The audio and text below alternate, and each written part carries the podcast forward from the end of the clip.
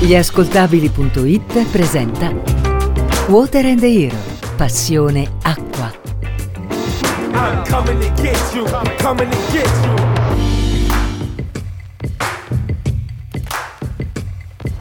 L'acqua come lavoro, l'acqua come ragione di vita. Ciao a tutti, io sono Riccardo Felici e vi do il benvenuto a una nuova puntata di Water in the Hero, il podcast degli ascoltabili.it.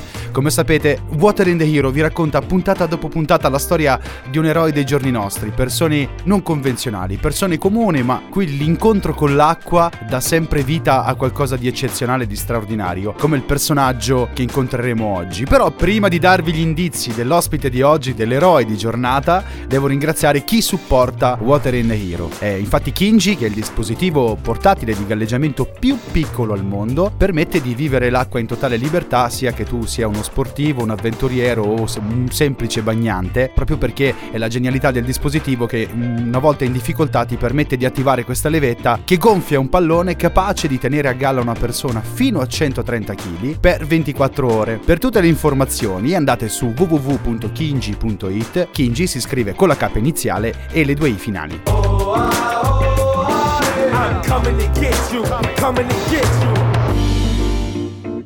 Gli indizi dell'eroe che incontreremo oggi sono: è di Milano, è figlio e padre d'arte ed è un uomo dei record. Volevo dare il benvenuto all'ospite di giornata Vittorio Malingri. Ciao Vittorio! Buongiorno a tutti! Allora Vittorio, tre cose veloci per sintetizzare un po' la tua lunghissima carriera. Innanzitutto sei uno dei più grandi navigatori italiani ed esponente di una delle famiglie di navigatori, costruttori e progettisti che tanto hanno dato alla vela oceanica e hai il record nel sangue. Quella è la tua peculiarità. Uno tra i tanti, il record di, traversata Dakar Guadalupe. Giusto? Tutto giustissimo, sì, io ho passato la mia vita tra progettazione, costruzione, molto più però in navigazione, sia in crociera che in regata che in scuola vela. Quindi oggi faremo un percorso eh, legato al percorso dell'eroe, che è la- sostanzialmente la tua vita fatta in tappe, però abbiamo bisogno di partire dal punto di inizio. La scoperta dell'acqua. Vittorio, abbiamo sentito dov'è iniziato tutto, quando hai scoperto l'acqua. Ma per me è iniziato molto presto per due motivi. Uno era che eh, a casa mia, proprio mentre io ero molto piccolo, 3, 4, 5 anni, è arrivata questa passione del mare. Tra l'altro portata da mia zia Carla Notarbartolo. Lei ha portato la vela a casa mia, poi mio zio e mio padre hanno continuato il filone. Per cui io da 4-5 anni, insomma, quando veramente piccolo, ho visto iniziare questo, tutto questo nuovo diciamo, modo di andare in giro durante le vacanze e ci sono cresciuto in mezzo. Quindi è un percorso che è iniziato da prestissimo, però leggevo eh, che un altro tipo di scoperta che hai fatto eh, sui 16 anni circa è stato il primo viaggio di famiglia in barca, quindi si può definire il tuo percorso di scoperta dell'acqua in due modi, il primo diciamo quello ludico, quello che porta un po' tutti ad avvicinarsi all'acqua, eh, mentre l'altro è stato proprio il tuo primo e vero viaggio in giro per il globo con una barca eh, in compagnia dei tuoi familiari, giusto? Quando io avevo 16 anni la mia famiglia è partita con noi tre figli più amici, sia loro che nostri, che andavano e venivano dalle tappe e abbiamo fatto un giro del mondo che per tutti gli altri è durato due anni, mentre io sono tornato solo un paio d'anni fa. L'hai tirata leggermente lunga. Sono tornato qua, sono ripartito e se devo contare i, mo- i momenti che ho vissuto a bordo girando sono molto superiori di quello che ho vissuto qua a casa. Senti, Vittorio, invece legato eh, alla, alla parte più emozionale, eh, quali sono state eh, per l'appunto le emozioni che hanno suscitato l'incontro con l'acqua e poi diciamo questo primo viaggio interessante di famiglia con la barca in giro per il mondo? Ma infatti prima dicevo una delle due ragioni, quello lì della facilità della famiglia, della fortuna soprattutto di aver trovato tutto questo a casa mia.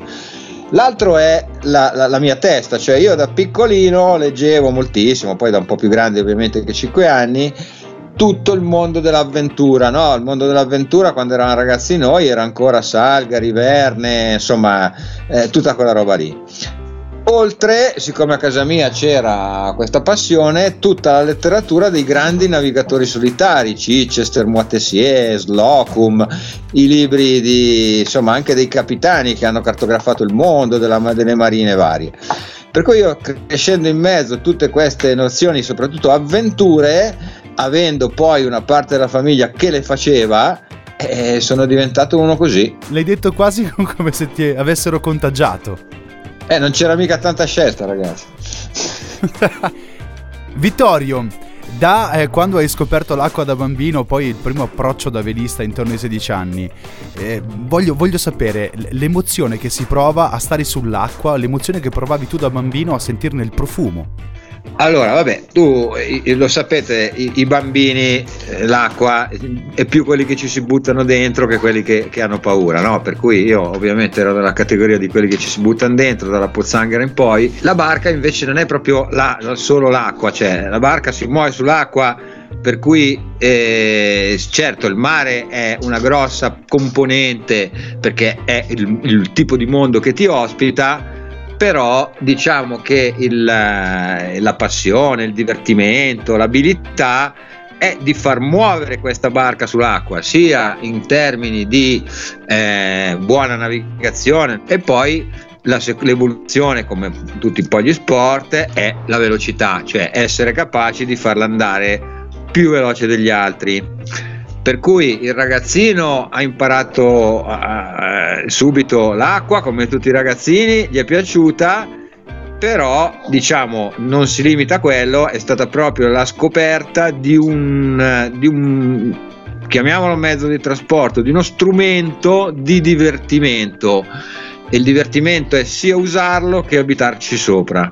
È appunto sull'abitarci sopra. Tu eh, la prima esperienza che hai fatto ovviamente eri abituato tra virgolette, a vivere sulla terraferma. Quindi mi, io non l'ho mai provato eh, l'ebbrezza di stare, una, di stare, su una barca a vela per più di, di un giorno. Com'è stato a 16 anni il primo giorno che ti sei svegliato dopo aver dormito in mare?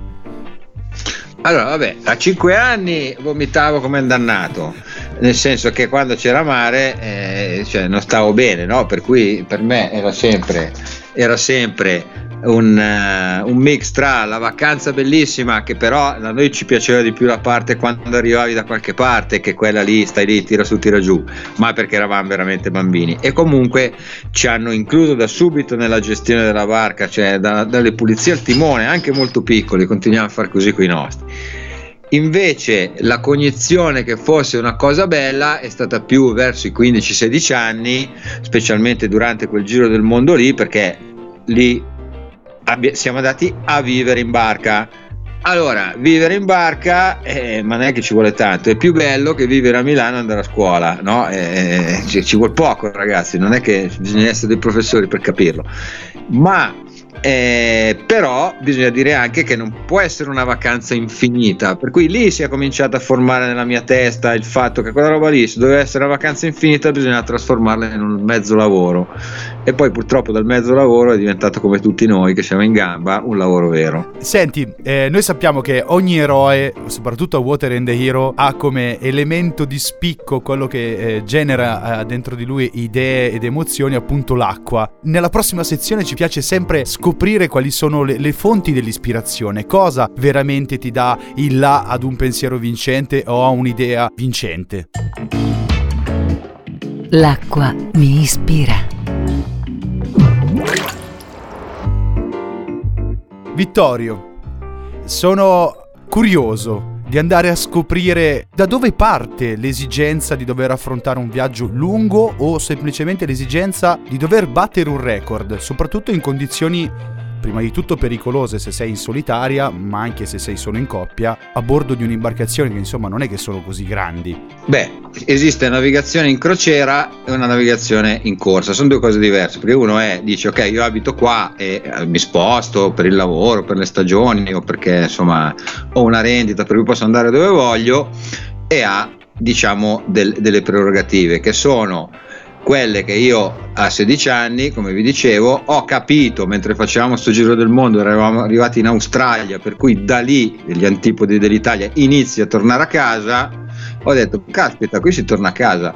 e allora non mi piaceva, per cui io da lì se vuoi ho detto no, ma io questa roba qua la voglio continuare tutta la vita, sarò uno che vive in barca, anche perché ne avevo incontrati tantissimi, è una scelta e può essere fatta in tutte le declinazioni, io quella lì la feci lì.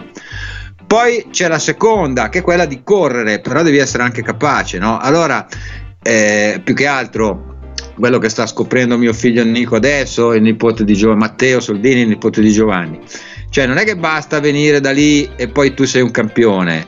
Eh, correre, correre, come nella squadra di pallavolo di Gubbio, alla Ferrari o nel team Maserati o nel team Malingri, cioè o viaggi o se no puoi essere il figlio di chi vuoi ma te ne vai a quel paese. Per cui dovevo mettermi, devo scoprire questa cosa e mm, come tutti, come tanti, mi sono cimentato in delle piccole regatine e ho visto che viaggiavo. E allora ho detto: va bene, c'è anche questa componente, diciamo, dono.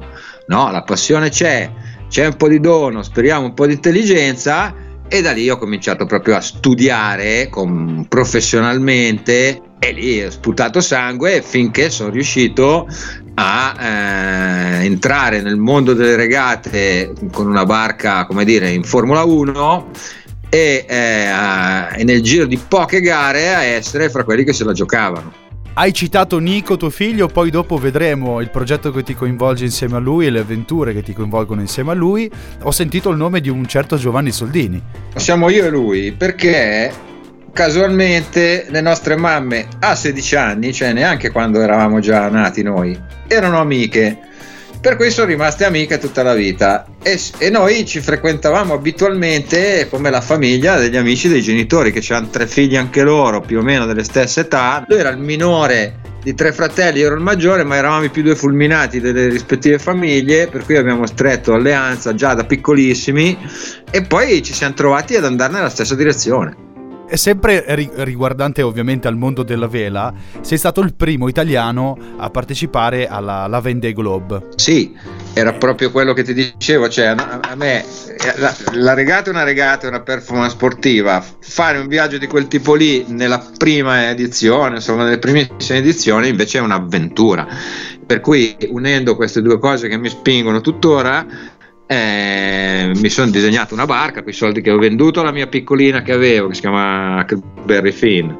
Eh, con pochi soldi che avevo sono riuscito a mettere insieme quattro materiali per farmi uno scafo poi mi hanno aiutato a casa mia una barra quell'altra sono arrivato nel 92-93 alla partenza di questo giro del mondo che ho fatto egregiamente approfittandone veramente ogni secondo perché è stato molto difficile arrivare lì e purtroppo poi ho rotto il timone prima di Capo ma ero quarto, cioè per cui andavo come un treno, ero contento anche di quella roba lì, il terzo me lo stavo raggiungendo e avevo le mie carte da giocare. Poi da lì in poi è stato un... Eh, ovviamente la scelta della vela oceanica era fatta, erano anni in cui si riuscivano ancora a trovare degli sponsor, per cui con più facilità di adesso, per cui abbiamo, eh, abbiamo passato noi con il nostro gruppo un periodo e con quella barca lì fino al 96, più o meno 97 a fare regate. Poi eh, ho venduto la barca per cercare, che era un po' vecchiotta, per cercare altri sponsor che non si sono mai più trovati di un certo livello, per cui ho cominciato a correre col Joe che invece Soldini era riuscito lui a avere dei trimarani.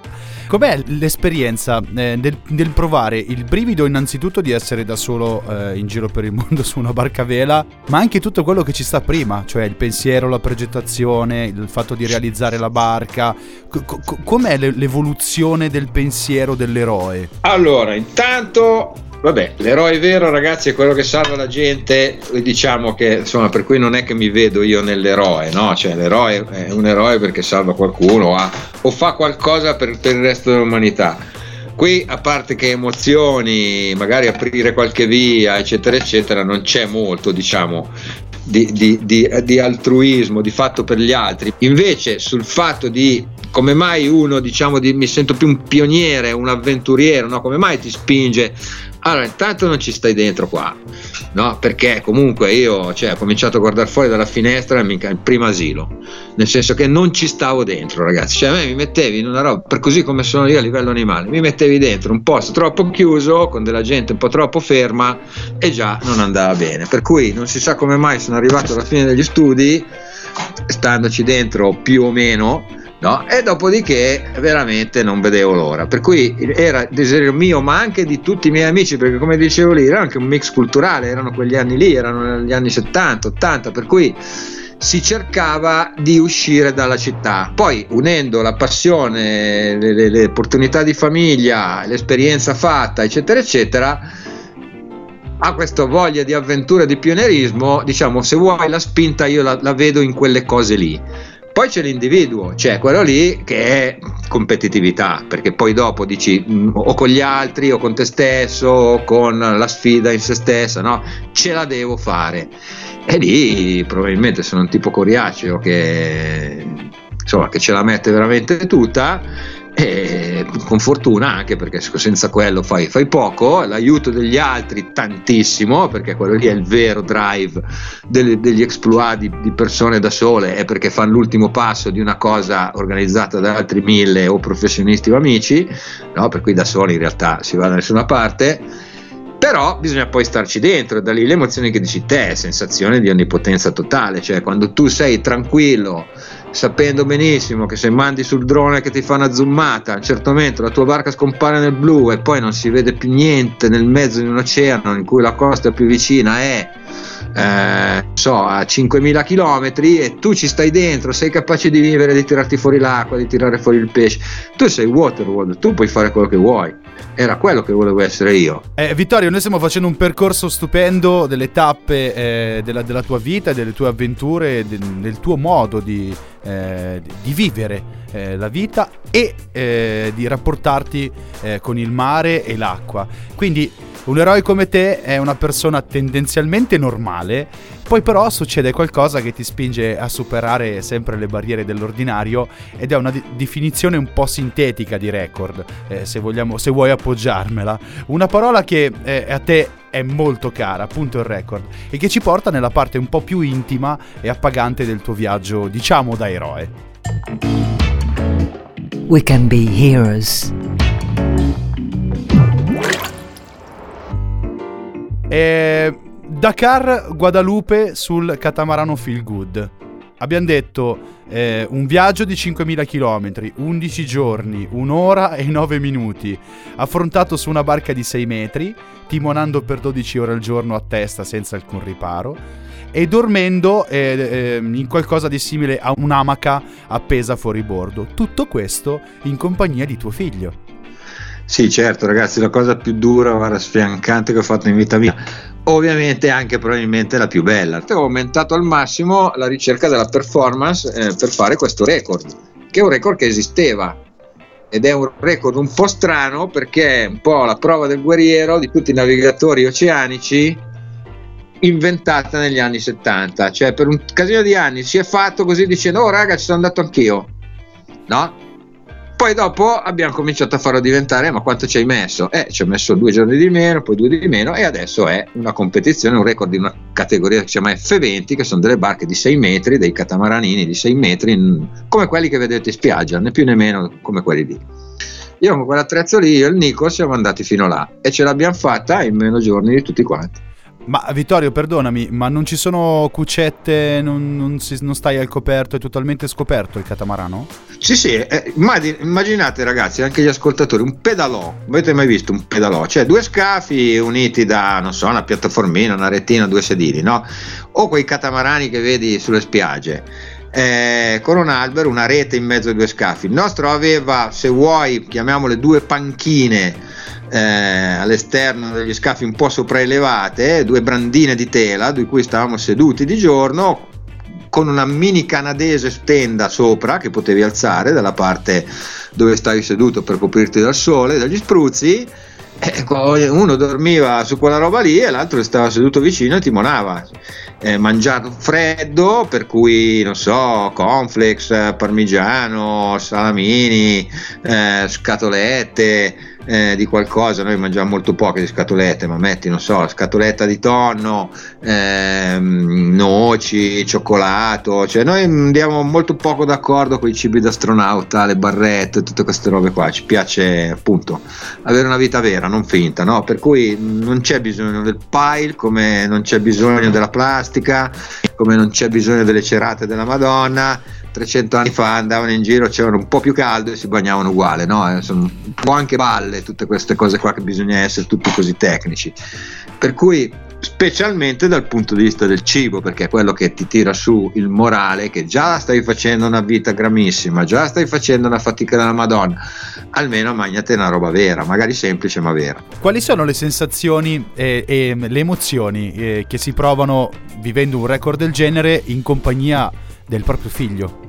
Vabbè, intanto un'emozione insita nel tipo di navigazione, perché la parte divertente, che se vuoi è quella che ti spinge a partire, è che la barca è piccola ma le onde sono sempre grandi. Per cui te fai delle planate mostruose, immagina il surfista che viene giù da un'onda bella grossa, per tutto l'Atlantico, che è divertentissimo. È una droga quella roba lì, non vai mai a dormire, dici dai Nico un altro, un altro, poi ti do il timone e non glielo dai No? Per cui diciamo, quando sei lì, sei veramente nel tipo di andatura velica che ti dà più soddisfazione a livello proprio di divertimento. Sei sull'half pipe con lo snow, con lo snow, con lo skate e sei anche capace di usarlo. No? È un half pipe che non finisce mai, cioè non devi mai tornare indietro, va, va, va per 11 giorni. No? Per cui già quella roba lì è divertente. Poi, eh, ed è una bella sensazione sei proprio contento, sei lì con l'adrenalina pala, felice, eccetera, eccetera.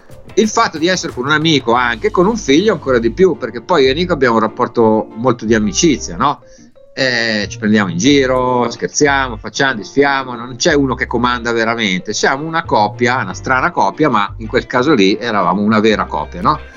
Per cui siamo divertiti poi, poi uno dormiva, l'altro era da solo, per cui mh, mm, sì, si scambiava anche tanto, eccetera, eccetera ma eh, passavi dei momenti da solo. Per cui quello che vi ho detto prima, cioè il fatto di dire ok, io sono uno che non solo è capace di vivere su una barca vera in mezzo al mare, lontano da tutti i continenti, ma anche sul guscio di noce. Per cui altra soddisfazione anche lì. Poi dopo c'è il fatto che chi aveva quel record lì è il più marinaio più esperto al mondo di catamarani di quella lunghezza, no? Cioè veramente anni luce davanti agli altri perché ha fatto delle esperienze molto superiori alle mie no? È molto, eh, l'abbiamo lasciato dietro, punto. Cioè, per cui lì vai, Ronaldo, ciao. Vittorio, tu sei figlio d'arte e padre d'arte. Quindi la, la vostra famiglia, insomma, ha lasciato un'impronta importante. Com'è essere Vittorio Malingri agli occhi di tuo figlio? Co- come, come ci si rapporta? Ma me l'ha spiegato lui, cioè lui ha visto il mito, no? Io ho visto un problema, c'era meglio che quello lì c'era un padre normale, nel senso che è troppo sono vite che te le devi scegliere queste qua, perché sennò non c'hai la batteria e la forza per farle. Per cui se te le trovi un po' a casa e ci cadi così per abitudine, perché ti sembra che è la cosa che devi fare, poi magari non hai l'insegnamento sì, ma il tuo, cioè quel famoso dono, quella forza dentro, che è quella lì che ti motiva in realtà, no? Allora, io ho sempre voluto che i miei figli crescessero in modo, diciamo, chiaro che hanno fatto tantissime esperienze di quelle lì, hanno passato tantissimi mesi a bordo, però nessuno li ha mai stressati dicendo dai andiamo, facciamo, anzi gliene fregava un po' niente, esattamente come tutti i ragazzini, finché hanno capito, un po' più grandi, la portata, se non altro oculistica di tutta la faccenda, nel senso che respiri l'aria buona, mangi bene, peschi il pesce, vivi i Caraibi o i tropici in generale, eh, se riesci anche a portare a casa uno stipendio è molto meglio che stare eh, nell'Interland di una città, no? di un posto freddo. Allora, dipende, perché poi va da gusti, c'è quell'altro che non farebbe mai quella roba lì. Poi, non, è, non, non, voglio dire meglio o peggio, eh, voglio dire una scelta più facile, specialmente per un ragazzo. Allora, era meglio, io avrei preferito che ci fossero arrivati loro, per cui questo è stato, almeno nel caso del Nico, la, la, la difficoltà, se vuoi, cioè che era una roba troppo facile per lui essere lì, per cui gli abbiamo fatto la vita bella dura. Vittorio, siamo verso la fine del programma e dopo i momenti un po' più emozionanti e emozionali dove si raccontano effettivamente eh, le varie vicissitudini delle tappe del, del nostro eroe eh, di giornata, si arriva a un momento un po' più eh, leggero dove si affronta un gioco insieme eh, che è, stato per l'occasione adattato all'acqua, è il gioco della torre dove ti darò due elementi da scegliere, uno decidi di buttarlo e uno lo tieni. Il tutto è diciamo in stile acquatico, quindi mi dovrai soltanto dire tra due elementi che ti propongo cosa tieni e cosa butti giù dalla scogliera. Ok. Il gioco della scogliera. Allora Vittorio, sei pronto? Sono prontissimo. Eh, parliamo di acqua, eh. dolce o salata? Come vuoi, acqua. Basta che sia acqua, tu dici. Vasca o doccia? Vasca potendo, purtroppo eh, c'è poca acqua dove abito io. Acqua o vino? Vino, ragazzi. Bolina o traversa? Bolina. Beh, spieghiamo per chi ci ascolta la differenza tra bolina e traversa. Beh, la bolina è, è, più difficile quando la barca va contro il mare e le onde, per cui sta sbandata. È come camminare in equilibrio sulla fune. Cioè, se uno vuole andare bene, deve essere capace più di un altro a tenere in equilibrio questo, questa orchestra che è una barcavela, perché la barcavela ha tanti tasti da schiacciare o da tirare o da mollare o da, da tante regolazioni da fare, per cui è come se un bravo direttore riesce a fare suonare con grande armonia un'orchestra. Se ci riesce la barca va veloce. Infradito o mocassino? Infradito. Dakar o Guadalupe? Dakar. Costume da bagno, slip o pantaloncino? Pantalone stagliato. Se piove, tela cerata o ombrello? No, non ho mai avuto l'ombrello, ragazzi. Però neanche la tela cerata perché mi dicevi che la plastica non, non, non, ti piace molto. No, la tela cerata di una volta, cioè quella tela, la tela olona cerata, quelle cerate gialle, vi ricordate? No, sì, quegli sì. anni là si era così. Quando mi viene in mente li, le, le, un'immagine di un velista mi viene in mente sempre la cerata gialla. Onde o calma piatta? Onde. Papà o amico? No, papà ragazzi, perché alla fine comunque il ruolo deve per forza essere quello lì, se lo sei. State ascoltando Water and the Hero, io sono Riccardo Felici e l'ospite, l'eroe della giornata è Vittorio Malingri, pioniere della vela eh, oceanica italiana, nonché esponente a livello mondiale, detentore di record. Eh, Vittorio, questa era la parte più, più giocosa, dove viene fuori diciamo il, il, il, bimbo che c'è all'interno del nostro eroe. Eh, subito dopo ci piacerebbe sentire cosa viene fuori distinto, distinto da questo altro giochino che facciamo insieme. Io inizio due frasi, ok? Ti do la per due frasi e tu dovrai finirle e completarle nella maniera più spontanea e immediata che ti viene in mente. Allora, la prima frase è: Senza acqua sarei? Sarei morto di sete. Ma non ti sei mai immaginato, come dicevamo prima, vabbè, eh, non ti sei immaginato un, uno sliding doors di una vita alternativa, magari senza acqua? Mi piace molto il deserto, per esempio. Io giro in fuoristrada, in moto. Spazi aperti, diciamo. L'acqua è anche quello, l'oceano è uno spazio aperto. Molto bene, invece la seconda frase, eh, che ti, ti, ti invito a finire così distinto, è l'acqua mi ha regalato... Tutto, mi ha regalato la felicità, mi ha regalato una passione, un lavoro, mi ha regalato degli incontri ragazzi che cioè, non li puoi avere veramente da nessun'altra parte, in nessun altro ambiente, non tanto cioè, per anche in montagna, però sono degli incontri sia di persone, di viandanti, persone che abitano da qualche parte dove tu sei il viandante, incontri con persone che viaggiano con te un, magari per una settimana, qualche giorno, in un ambiente così emozionale per cui in pochissimo tempo si mettono a nudo, ci si racconta con persone quasi sconosciute delle cose che non diresti a tua moglie, per cui è veramente un, il vero enorme, come sempre, grosso plus che c'è in tutta questa vita qua all'inizio avete creduto che a me non piacessero le persone perché ho detto io preferisco non stare con la gente ma eh, preferisco non stare con l'assembramento di gente la cosa più bella che c'è al mondo è la gente e quando riesci a conoscerla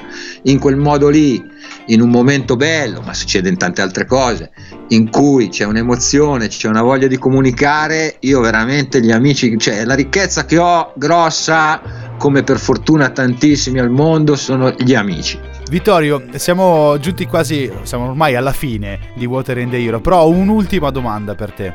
Quali sono eh, i tuoi nuovi orizzonti? Dunque, io vi dicevo prima, ragazzi, io sono tornato l'anno scorso, un po' prima, in Italia per la tantissime volte, però questa volta qua non per starci pochi giorni e ripartire perché per motivi di famiglia, bimbi che crescono, insomma, anche, anche ne ho fatte tante, cioè io insomma, non riesco neanche a calcolare le miglia, so che siano sopra le 500.000, però non so quante sono, no? ho vissuto a bordo tanti anni, io e Nico eh, negli ultimi 15 anni abbiamo navi- più navigato che, che, stati fermi, per cui diciamo mi sono anche tolto un po' uno sfizio a 58 anni di questa roba qua e non credo che nella vita bisogna continu- si possa fare una cosa sola, no? Eh, perché vuol dire anche sprecare un po' la vita. Per cui diciamo ho, ho voluto tornare a casa perché avevo voglia, io abito in un bellissimo posto, fuori Gubbio, in una, in una valle, una piccolissima azienda agricola, in un posto bello sperduto, come piace a me, eh, avevo voglia di stare vicino più alle mie bimbe più piccole, avevo voglia di riprendere eh, un'altra vita che era quella sempre, se vuoi, intorno al mare, ma non al mare, cioè la progettazione, la costruzione, eh, che avevo lasciato per correre, per girovagare. Per cui ho avuto la fortuna di, di, di trovare subito una, una, bella posizione in un bellissimo cantiere italiano che ha inventato le barche più belle del mondo eh, e, ehm, e lavoro, collaboro lì e poi ho riattivato il mio vecchio ufficio di progettazione con successo perché comunque tutta questa esperienza raccolta sul campo eh, e portata poi negli studi di progettazione ha un enorme valore. E Vittorio, per, eh, per, entrare in contatto con te, vedere un po' la tua storia, eh, rileggere quello che abbiamo raccontato oggi o semplicemente vedere dei video di qualche tua impresa, dove ti troviamo? Noi adesso in questo momento non abbiamo attivo un sito come Team Malingri, però c'è Wikipedia Vittorio Malingri che la racconta tutta c'è un canale YouTube dove vedete tutti quei video che su YouTube è slash Vittorio Malingri poi c'è un Facebook eh, Team Malingri e uno Vittorio Malingri ovviamente dove anche lì trovate avventure, foto, immagini, racconti. E eccoci qua insomma abbastanza cose direi. Vittorio è stato un piacere averti qua come ospite. La tua storia è sicuramente diversa dalle altre, anche perché forse sei, sei quello che, che, più ha messo in pratica, eh, la, la, che più ha ascoltato la propria indole e è andato, è andato in giro per il mondo. Uè, hai provato, l'hai fatto, quindi sei quello che può raccontarlo meglio di altri. Grazie ragazzi, io stimo tantissimo voi perché vi conosco, siete un bellissimo team e, e mi sono divertito, ho passato un piacevole momento eh, ricordandomi un po' di cose che, sai, nella vita di tutti i giorni poi passano in secondo piano. Beh, ma poi ci troviamo, ci troviamo, me la racconti dal vivo anche queste cose qua. Mi, piace, mi piacerebbe incontrarti. Come no? Grazie Vittorio, grazie mille. Grazie a voi ragazzi. Ve l'abbiamo detto all'inizio, l'acqua è passione, l'acqua è vita, di vite ne ha cambiate tante, specialmente poi a sentire questi racconti cambia un po' anche le nostre. Noi semplicemente raccontiamo il viaggio dei nostri eroi, qua a Water and the Hero sugli ascoltabili.it, il podcast degli ascoltabili.it. Prima di chiudere però volevo ringraziare Kinji, che è l'azienda che supporta Water and the Hero. Kinji infatti è il dispositivo di galleggiamento portatile più piccolo al mondo. Lo potete portare in canoa, sul surf, a fare un semplice bagno bagno, una passeggiata lungo il mare perché nel momento del pericolo potete attivare una semplice levetta che gonfia un pallone che può tenere a galla una persona fino a 130 kg per 24 ore. Per tutte le informazioni www.kinji.it ricordando che Kinji si scrive con la K iniziale e le due I finali. Un saluto da Riccardo Felici. Avete ascoltato Water and the Hero, passione, acqua un programma realizzato da gliascoltabili.it, condotto da Riccardo Felici. Editing e sound design di Sara Varricchione e Francesco Campeotto. Prodotto da Giacomo Zito e Sofia De Bartolomeis.